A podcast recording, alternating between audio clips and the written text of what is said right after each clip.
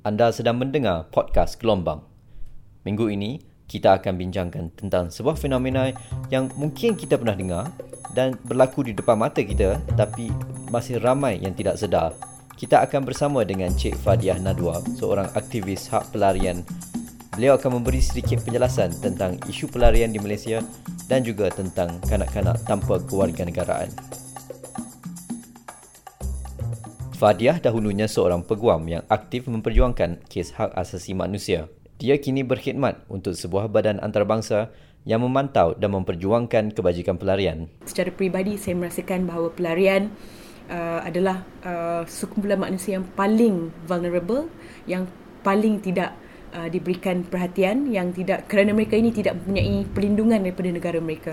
Kenapa anda berpendapat sedemikian bila anda kata mereka ni kumpulan yang paling um, vulnerable yang paling kira, lemah lah di dalam masyarakat dari, dari dari segi apa maksudnya itu? Uh, dari segi hak mereka untuk di uh, dilihat sebagai manusia di bawah undang-undang kerana pelarian ini adalah mereka terpaksa melarikan diri daripada negara mereka kerana mereka tidak mendapat perlindungan dari negara mereka dan mereka terpaksa melarikan diri kepada negara asing yang tidak memberikan mengiktiraf status mereka sebagai pelarian dan mereka juga tidak boleh balik kepada negara mereka kerana mereka tidak akan mendapat apa-apa pun perlindungan dan mereka dipersecute ataupun uh, mereka dianiaya di negara mereka sendiri. Dan juga status mereka ni adalah uh, tidak tidak mendapat apa-apa st- uh, status undang-undang kerana dalam uh, undang-undang negara kita mereka ini adalah dikira sebagai pendatang tanpa izin kerana mereka ini tidak berdokumentasi ataupun tidak mempunyai dokumen kerana mereka tidak diiktiraf di bawah undang-undang kita. Jadi bila mereka di sini mereka walaupun status mereka sebagai pelarian di bawah undang-undang antarabangsa adalah wajib sesebuah negara itu memberi perlindungan kepada sesiapa sahaja yang mencari suaka tapi kerana undang-undang kita tidak mengiktiraf uh, hak untuk diberi perlindungan ataupun hak untuk diberikan suaka mereka ini dilayan sama saja seperti orang yang tidak mempunyai dokumen. Walaupun mereka dalam keadaan terpaksa melarikan diri untuk menyelamatkan diri dan nyawa, mereka boleh ditangkap, mereka boleh dimasukkan uh, di dalam tahanan, mereka boleh dihantar pulang untuk uh, uh, untuk kembali dianiaya di negara mereka sendiri dan mereka tidak boleh pergi ke mana-mana kerana mereka tidak mempunyai dokumen yang sah. Malaysia, walaupun rajin di dalam kerja kemanusiaan bila berlaku bencana, bukanlah salah satu negara yang menandatangani konvensyen mengenai status pelarian 1951 dan selanjutnya protokol status pelarian 1967. Konvensyen tersebut memberi takrifan pelarian dan menggariskan hak-hak mereka yang perlu dihormati oleh negara pihak. Di antara hak yang terkandung di dalam dokumen-dokumen ini ialah hak untuk tidak dihantar pulang secara paksa ke negara lain termasuk negara asal di mana pelarian tersebut mungkin berhadapan penganiayaan, pengecualian dari sebarang bentuk hukuman dari memasuki mana-mana wilayah kawasan di negara parti secara tidak sah, hak untuk mendapatkan pekerjaan dan juga hak untuk mendapatkan penempatan atau perumahan.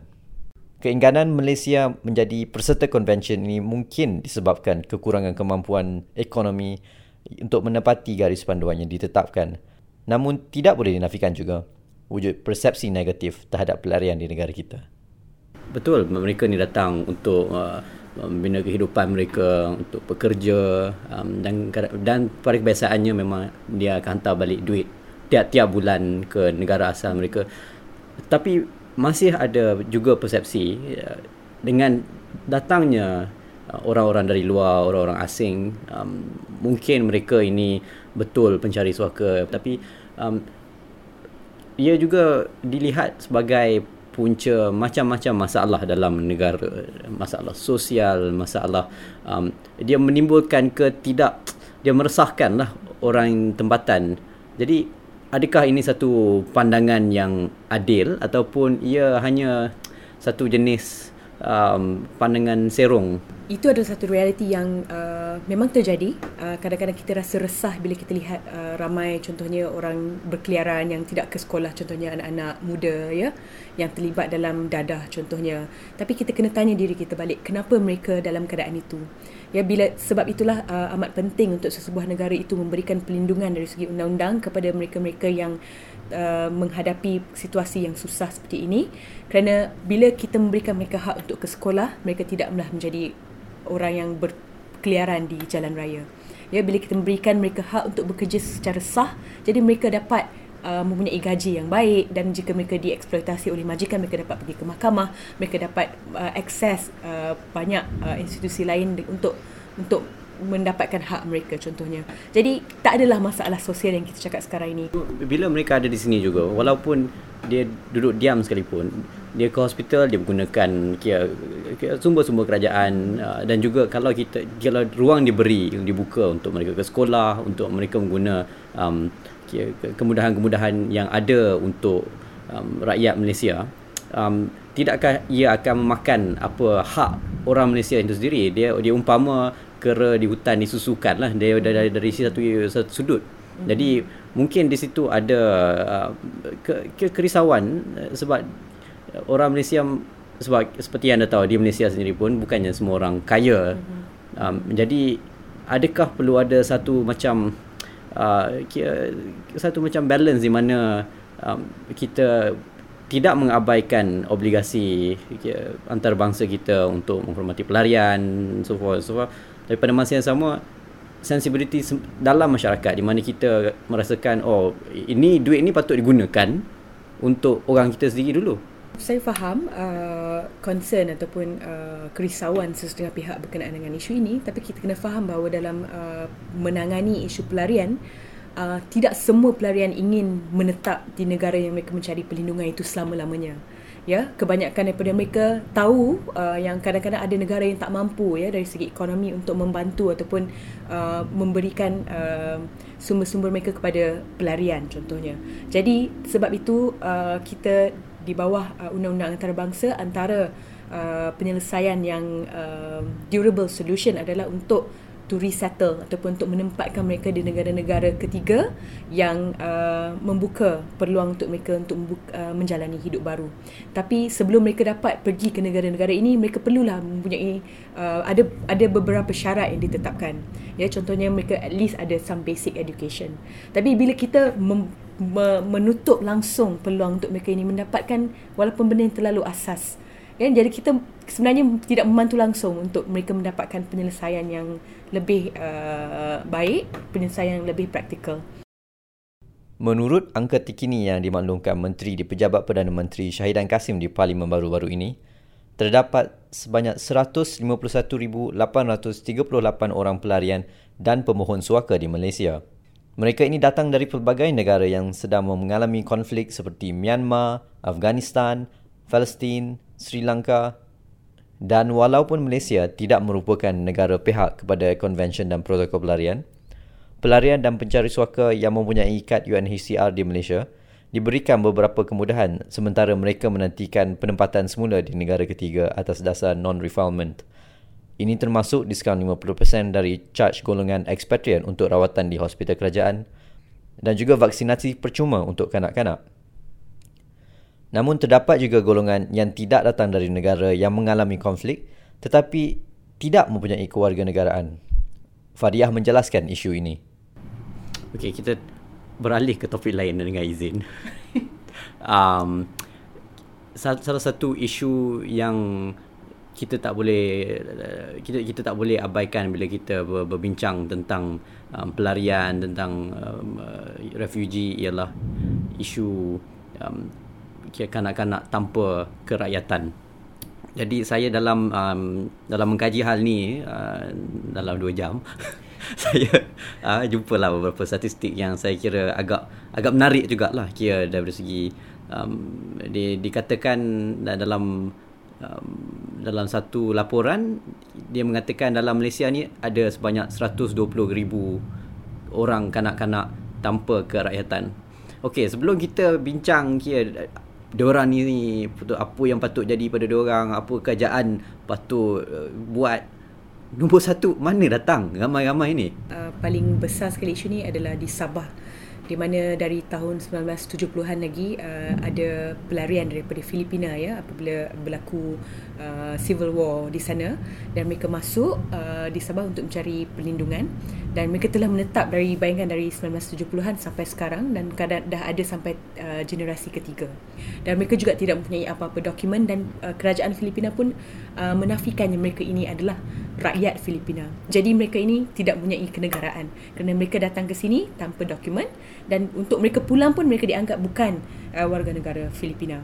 Dan kalau di Semenanjung pula uh, uh, ia banyak berkenaan dengan uh, warga yang uh, India yang duduk di kawasan-kawasan uh, perladangan yang agak terpencil yang yang tidak dapat mendapatkan uh, sijil kelahiran untuk anak-anak mereka dan dianggarkan ya kalau uh, mengikut statistik dalam tahun 2013 uh, lebih 40,000 uh, warga uh, India yang tidak mendapat uh, sijil kelahiran. Jadi mereka ini dikira sebagai uh, mereka yang tidak mempunyai warga negara ataupun kerajaan. Jadi diorang ni tak semestinya daripada Syria, daripada Bosnia dan sebagainya. Uh, tak semestinya dia boleh datang dari pelbagai-bagai sebab di, kerana ke, tidak mempunyai ketidakrakyatan ini adalah uh, jika dilahirkan uh, kalau untuk kanak-kanak ya isu ini di Malaysia mereka dilahirkan di sini tanpa mendapat apa-apa uh, dokumen untuk menyatakan mereka lahir di Malaysia walaupun uh, dia sangat menarik ya uh, perlembagaan persekutuan kita mempunyai uh, provisi ataupun mempunyai peruntukan yang mengatakan yang tiada siapa pun boleh dibiarkan tanpa kerajaan di bumi Malaysia ini. Jadi bagi saya it's something that's very progressive. But the problem adalah uh, masalahnya adalah uh, peruntukan di dalam uh, perlembagaan ini tidak uh, dimanifestasikan di dalam uh, undang-undang uh, domestik kita. Ya, jadi contohnya kalau mereka ini datang contohnya dari Filipina mereka dah berada di sini dah terlalu lama. Jadi mereka boleh mendapat natural uh, naturalization ataupun naturalisasi untuk menjadi rakyat. Dan jika mereka dilahirkan uh, di sini kalau mereka bukan uh, anak itu bukan uh, adalah uh, rakyat mana-mana negara dalam masa setahun mereka boleh mendapat kerakyatan by operation of law. Tidakkah kira lebih-lebih lagi untuk um, mereka yang dah bergenerasi di Malaysia? Um, contohnya yang di estate dan sebagainya seperti mana yang anda katakan tadi. Kenapa ia bukan satu proses yang yang automatik? Di mana silapnya di sini? Adakah memang masalahnya di dari segi undang-undang ataupun dari segi seperti mana biasa di Malaysia lah political will mm-hmm. political will uh, kerana kalau mengikut perlembagaan jelas yang mereka ini perlu diberi kerakyatan tetapi bila kita lihat dari, dari segi implementasi undang-undang itu sendiri terlalu banyak kesusahan diberikan kepada mereka untuk mendapatkan dokumen kelahiran contohnya. Walaupun benda itu boleh dengan mudah untuk diberikan kepada mereka yang lahir di sini, tinggal di sini yang agak mudah untuk dibuktikan yang mereka memang berada di sini. Daripada segi peruntukan undang-undang apa yang ada buat masa ni?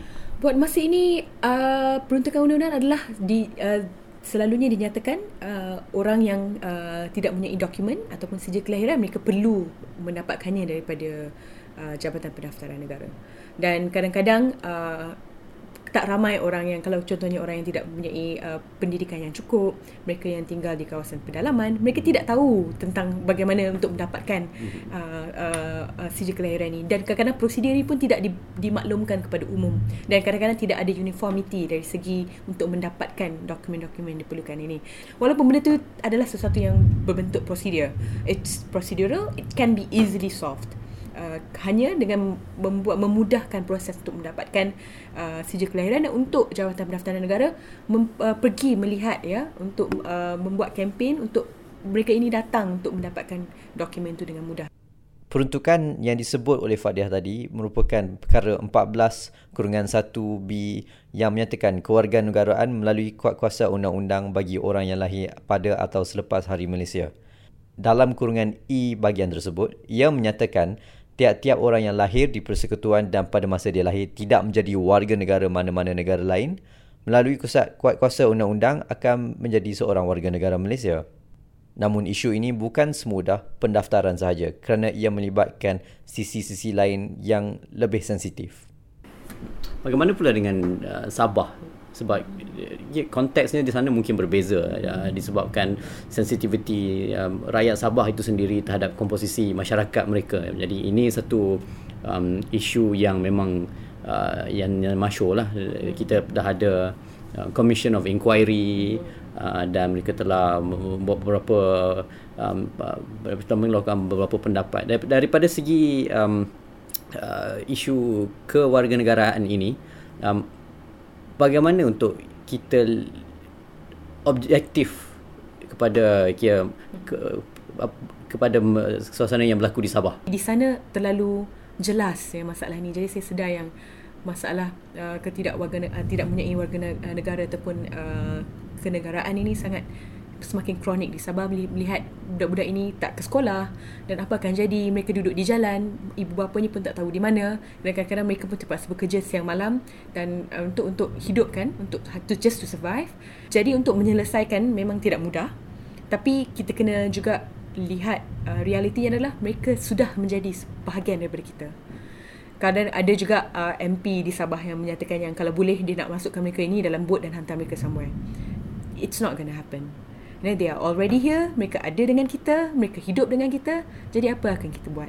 Ya, bagi saya, penyelesaian adalah beri mereka hak untuk mereka ke sekolah. Supaya mereka tidak menjadi uh, membawa masalah uh, sosial kepada masyarakat. Ya, kerana bukan salah mereka untuk mereka kalau mereka melakukan masalah sosial kerana mereka dibiarkan dalam keadaan yang mereka tidak punya pilihan.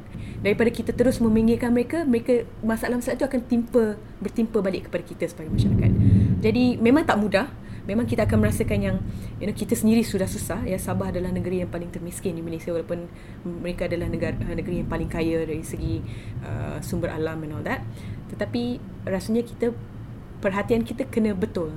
Dar- daripada kita menjadikan mereka mensasarkan mereka uh, yang um, adalah juga mangsa keadaan ataupun mangsa permainan politik lebih baik kita bersama-sama mereka untuk kita bersatu untuk melihat apakah sebenarnya masalah sebenar dan siapakah orang yang bertanggungjawab menjadikan kita uh, dalam keadaan yang kita sekarang ini. Anda jangka ada penyelesaian eh, dalam masa terdekat ni?